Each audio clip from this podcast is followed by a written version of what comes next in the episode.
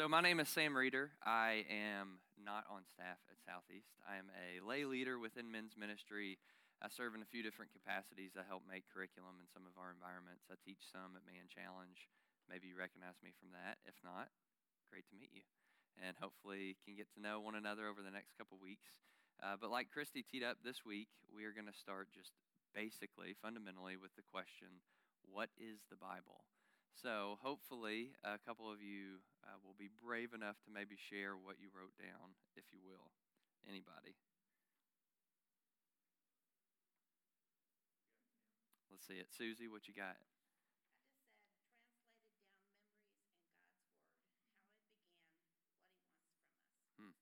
I like that. Okay.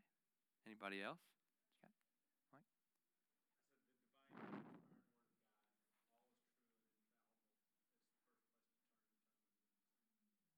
Got some fancy terms in there too. We'll we'll talk on those. That's good. Michael, what do you got?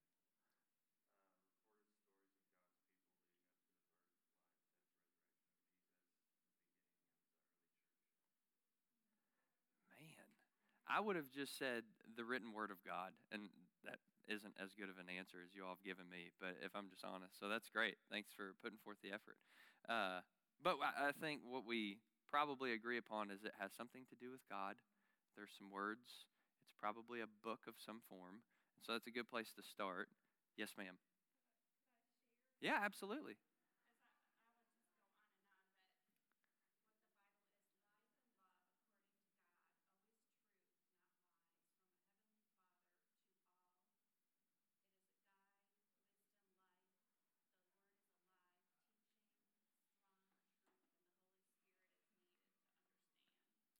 That is awesome.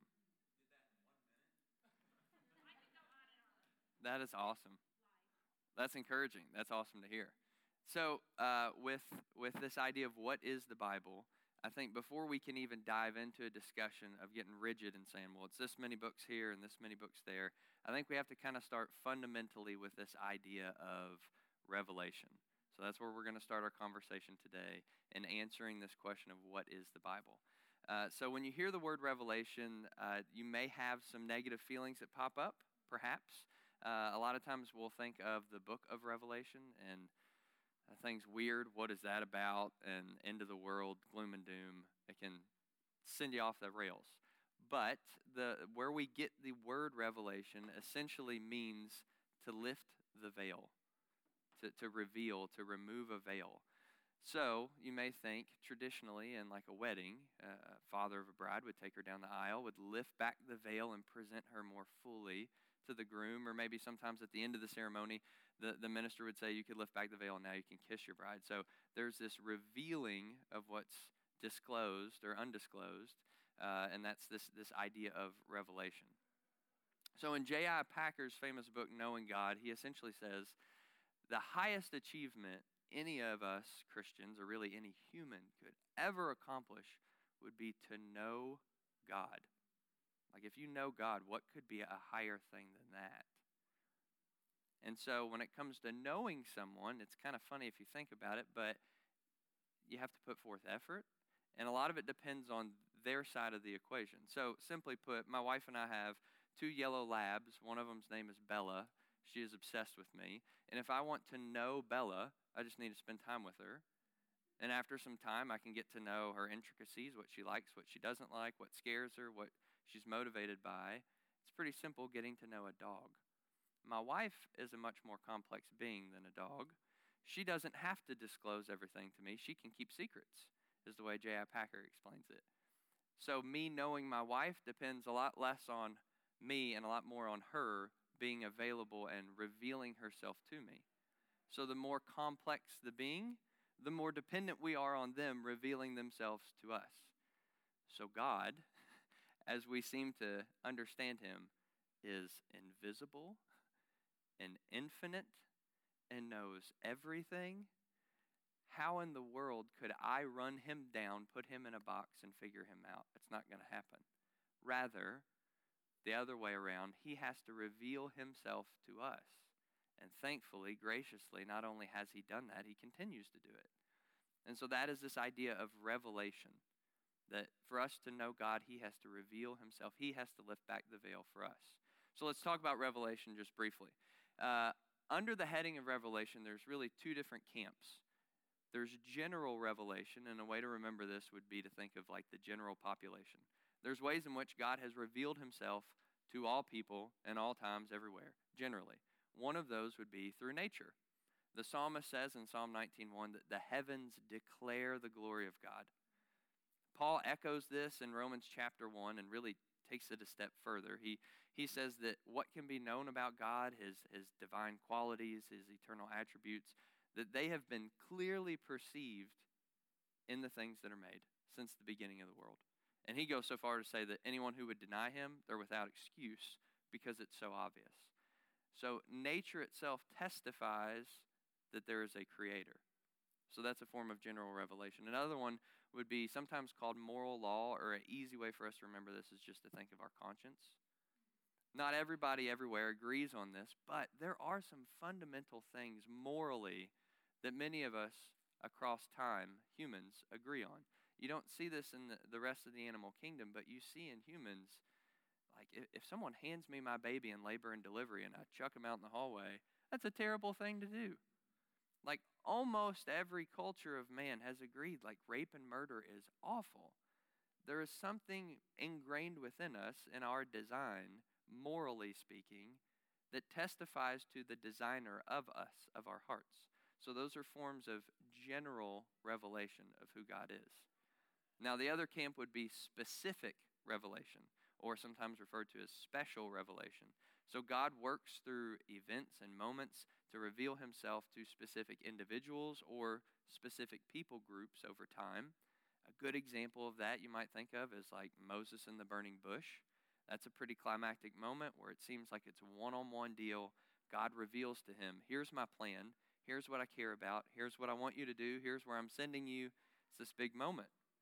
Then, when you fast forward in the story and you get all the way to the Red Sea, the Red Sea parts, and you see that God reveals himself to have authority over creation. He reveals himself to be a deliverer and saver of his, of his people as he brings them across the split Red Sea. But then you also see he reveals himself to be just as he collapses the waters on Pharaoh's armies as they're pursuing the people of God. So those are events or moments where God reveals more clearly the veil is lifted and he reveals himself. Dreams, visions, visitations by angels that are recorded for us that we get, those are a lot more examples you could think of.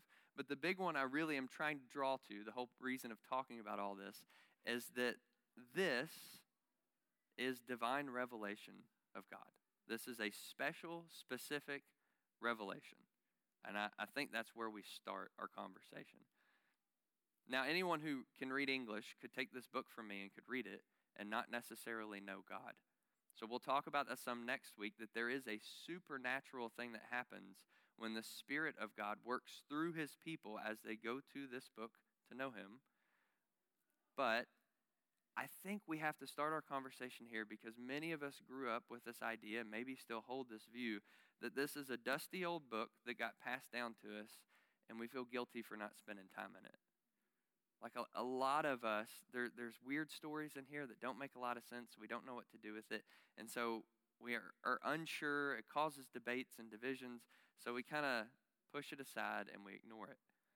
And my hope that in talking about Revelation to begin this whole thing is that it will give us a fresh lens to look at the Word of God and to say, this is a way that He has intentionally lifted back the veil that we can know Him. And hopefully that gives us a fresh appreciation for it.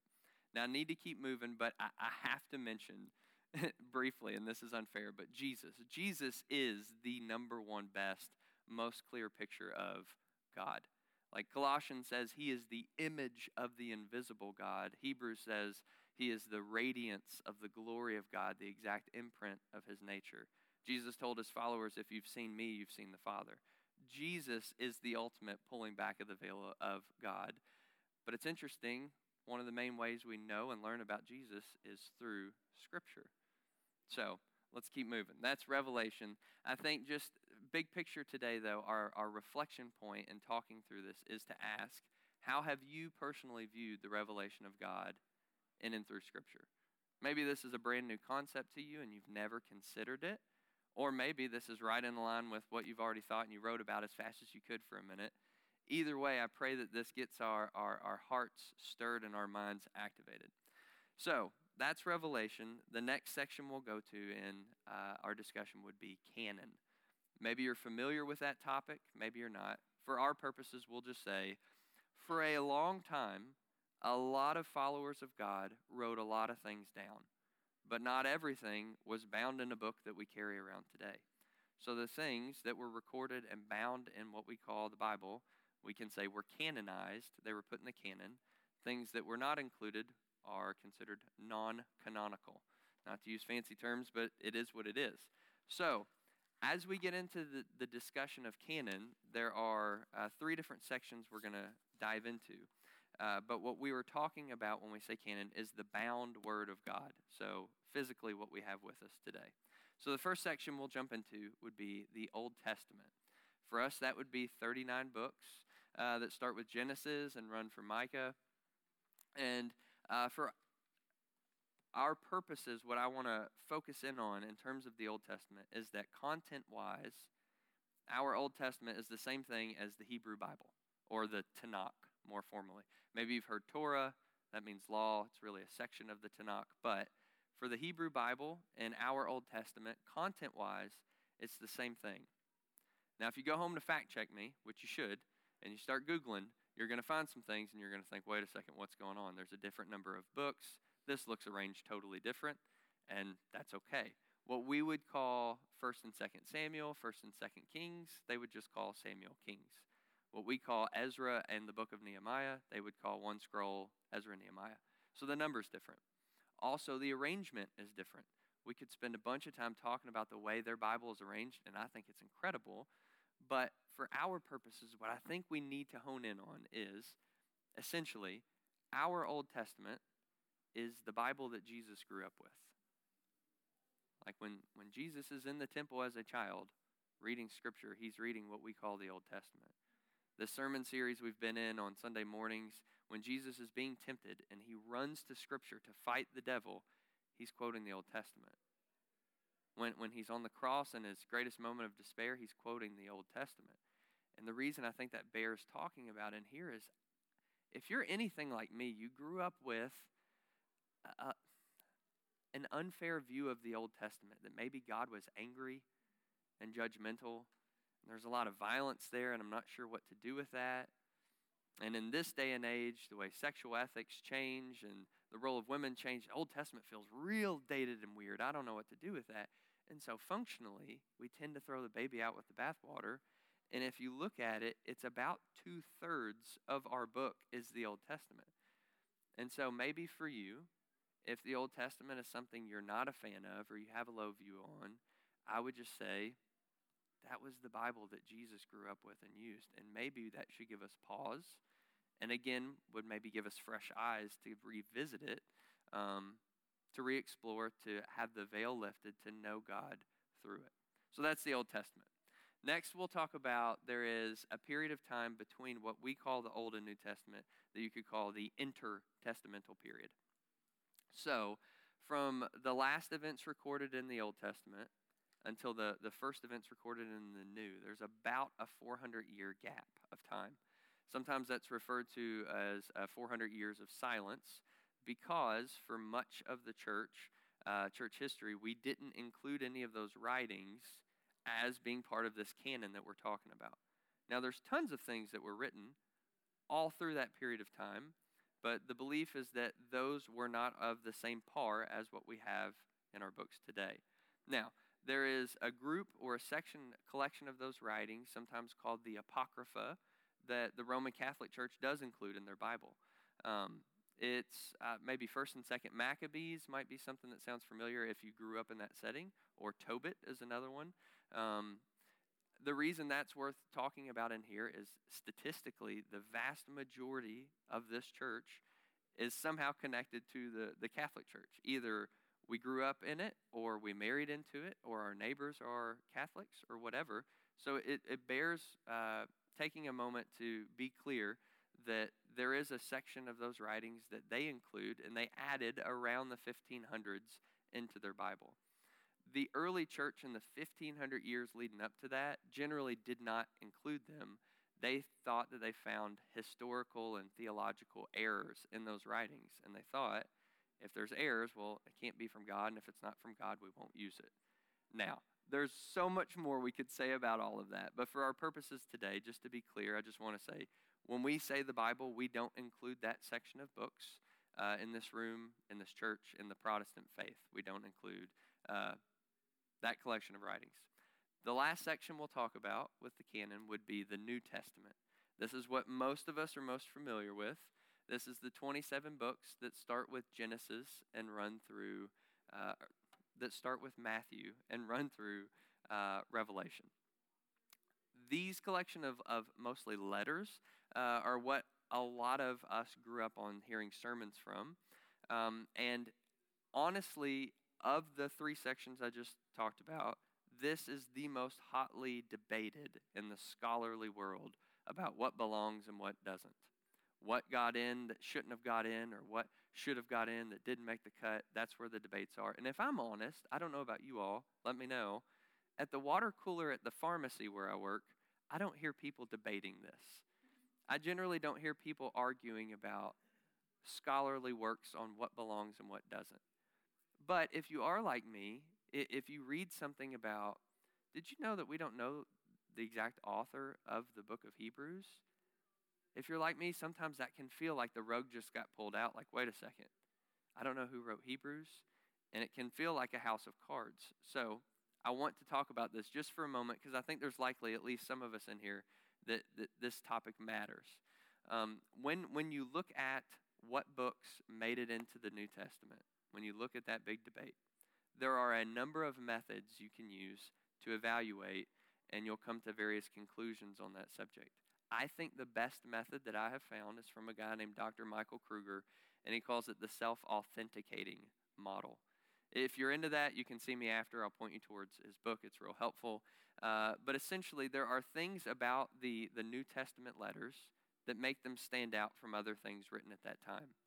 Things like who wrote it, the, the, the apostle or the close companion of apostle who wrote it, um, whether the church early on received it corporately or not, and just fundamentally, if my wife wrote me a 10 page letter and a stranger wrote me a 10 page letter, I, I should surely be able to tell the difference.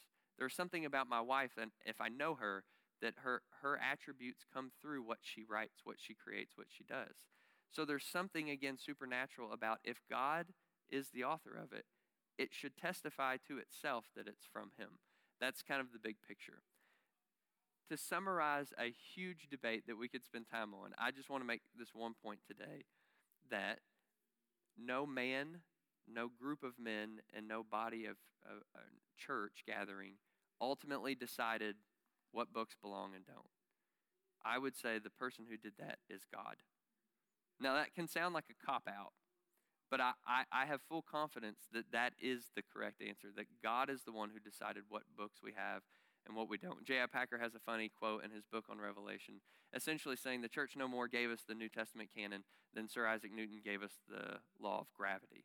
The church recognized what God had already created, but it itself did not create it. So if this is something that you wrestle with, and maybe it's just a couple of us in here about who decided what books we got, I'm just simply going to say God is the one who chose what books we have. So, Josh, on the next slide, we'll, we'll, we'll close out this section just talking about uh, what historically the church would, would say are doctrines about Scripture. And we've heard a few of these key words come up. But this is kind of where we rest our case in saying that God is the one who gave us the Bible. Uh, so first off is that God is the ultimate author.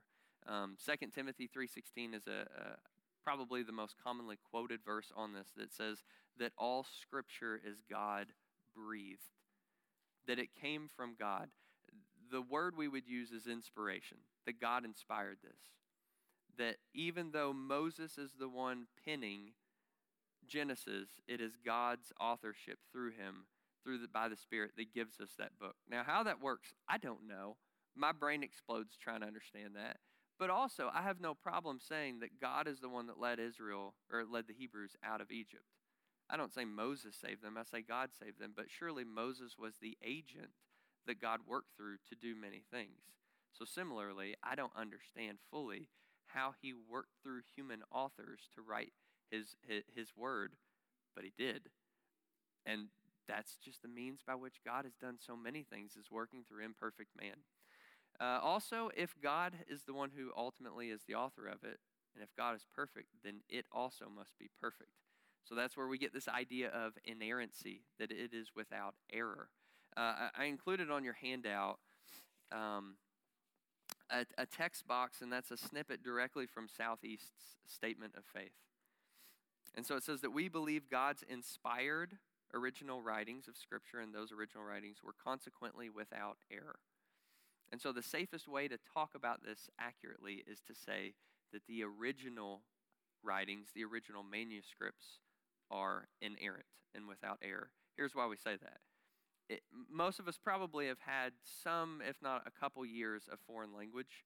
And you probably know if you, if you take a, a sentence in Spanish and translate it to English, you have to reverse a few of the words. And sometimes there's not exactly the same idea or even food or word or color in that other language. And so you, you change the words. And so if, and we'll talk about translations next, if, if you have something that was written in Hebrew and it got translated to Greek, and that got translated to Latin, and that got translated to old school Elizabethan English, thou shalt thou, and that gets translated into our modern day language, there's going to be a potential for error to occur in that, for sure. So, the safest way to talk about this accurately is to say that the original manuscripts are without error. Now, does that then mean that this is full of of, of problems and riddled with holes? Absolutely not. And we'll talk about that more in a minute when we talk translations. But that is what we mean by inerrant. Uh, the Word of God is authoritative. Hebrews 4 says it is living and active today, that it is effectual today in the life of the believer, and that God is the one who preserves His Word. It's funny, Dave taught today because I, have heard probably over the years Dave Stone quote this verse more than anyone else is that the grass withers, the flowers fall, the word of the Lord stands forever. That's in Isaiah 40, and then Peter quotes that in the New Testament. If you wrestle with trusting that the Bible that we have is the right Bible, if you wrestle and, being fearful that someone somewhere swooped in and changed something to, to control us, I just simply want to encourage your heart to say that that whole deal rests a lot more on the power and authority of God than the power and authority of man. If God said it, his word doesn't return void. If he determined to give his, his word through revelation to his people, there isn't a thing we can do to stop him because he's God. So that's our section on uh, canon. Kind of our reflection point, we could say, is have you personally considered the links that God has gone through to preserve his word to his bride, the church, to you? Again, hopefully, this is a lens shift for some of us that this isn't just a book that's confusing and dated and dusty and got passed down to me, but think about how many ruling and reigning regimes have controlled the world over the years, and yet the Word of God, the number one selling book of all time, carries on. Think about what God Himself has gone through to condescend to our level, to lift back the veil, and to make this available to His people that is a humbling thing. Sometimes we wrestle with finding motivation to get into this book. That is motivating to me to think that God has done that for his people. So that's our section on canon. We'll, we'll close our, our conversation this morning as we move into translations. So, any anyone in here fluent in Hebrew, Aramaic, or Greek? Just curious. Me neither. Great. So, uh, as probably many of us know, but maybe not all of us, uh, the vast majority of the Bible was not written in English whatsoever. Uh, it was written in primarily Hebrew and Aramaic, uh, the New Testament in Greek. You might have heard this fancy term, the Septuagint. That was a, a, the first Greek translation of the Old Testament. Um, as I mentioned a moment ago, as you go language to language to language, there is a potential for error. So most of the, the, great translations that we have today aren't a translation from one, from one, from one. They're translations from the original language, which is a beautiful thing. But early on, in like the 1300s and the 1500s, when people were first trying to get this deal into English, there weren't scholars and experts like we have today. And now someone can make a translation and tweet about it, and everyone has it, which is insane. But uh, if that is the case, that Scripture was written in a language we don't speak, we had better find a good translation of the Bible for us to have the veil lifted and to know God. So let's talk about translations briefly, just for a few minutes. Uh, this slide is one that you can find if you just Google search Bible translations, and I think it's a pretty helpful slide. There's a lot that look mostly like this. But generally speaking, kind of what you get on the X and Y axis is you can either err on the side of more of a literal translation, which we'll say is word for word, or a more readable translation, which is more thought per thought. Now, again, let's just use common sense. In some languages, a certain word doesn't translate well. That makes sense. So a translator has an option. I can either go as close to word for word as I can and then give it to you in the language you want, or I can read it and try to understand what you're trying to say and then communicate that in an idea for idea or thought for thought translation and give that to you. It's kind of the two main ways to do that. And so, when you go thought per thought, that tends to be a lot more readable and sounds a lot better. So, uh, the NIV, the New International Version, is kind of the one I point people to if you're looking more for a more readable text. That is what I used for most of my life. That's what we used a lot in this church. That's what my wife uses. Uh, the NIV is a great translation, and it's very much a thought per thought translation of the original text. The other side of that spectrum would be word for word. So, an example of that would be the ESV. That's the English Standard Version. That's what I primarily use myself now. When my wife and I get together in bed and we read out loud together, her sounds so much better than mine that it's almost frustrating. I'm like, why am I using this again? But for me personally, when I read from the ESV, it forces me to slow down because it's not as smooth of a thought. And I have to think about now, what what is James trying to say here? Or that word doesn't really land well for me. I wonder what he means by that. And so, it, for me personally, it forces me to go back and study more. Now, for my wife, it bogs her down, and she's like, then I feel like I'm distracted and I've lost the whole point of what we were trying to read in the first place. So, my, my point for us in here is kind of twofold. One, there's not a perfect translation, and you should probably use multiple. That's what I do when I prepare to teach, I'll read from many. But two, and this is maybe where we should really focus in individually, why do you have the translation you have? For, for some of us, it was a gift at our baptism or at our confirmation, or it was the one that was on sale, or it was the one with the pretty blue binding. And there's nothing wrong with any of those things, absolutely not. But to engage our minds over the next month, why do you have the translation that you have? Is that what's best for you? Now, we've said readable, word for word, thought for thought. There is something else we should talk about too. There's another spectrum nowadays that if you go to the far right, now there's even paraphrase. So we've heard this from this church quite a bit over the past year plus. If you've heard from the Message Bible, that is a paraphrase. That is not a translation of the Bible. It is a paraphrase. So a paraphrase, right, if, if I were to tell you a story that takes 10 minutes, you might paraphrase it down to three sentences to kind of get the overall gist. Now, as we talked about, if you go from language to language to language to language, your potential for error in missing what God originally said gets higher. Well, if we're paraphrasing, we could totally change massive chunks of this. So, to be clear, I am not saying the Message Bible is evil or bad. If you like it, continue to use it. But what I am saying is it should never be our primary text. We can definitely use it in addition to, and especially since our church has gone online and reaches new cultures where people speak differently, a paraphrased version of a text is super helpful evangelistically to share general pr- principles. But if God took the time to reveal himself through his word to his people and preserve that word over time and give it to us, if we know better, we should do everything we can to meet him and that as close as we can to that original text.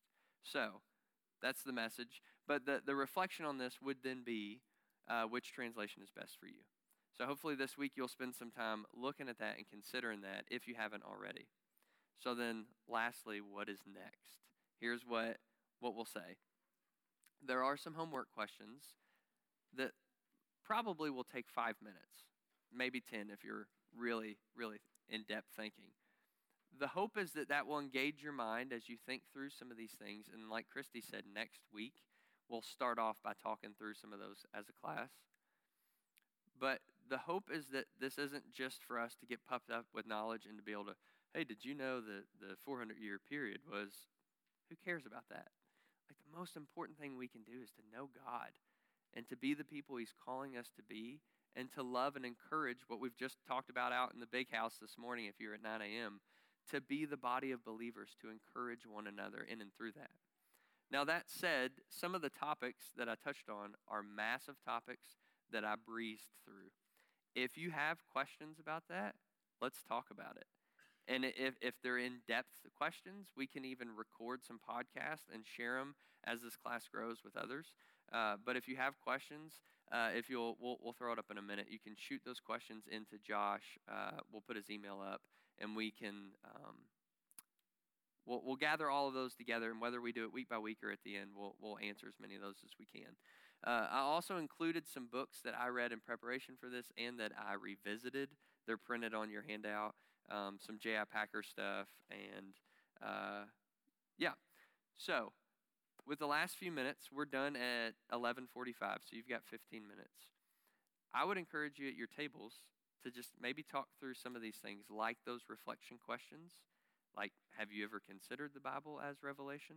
Is that a new thought to you? What translation is best for you?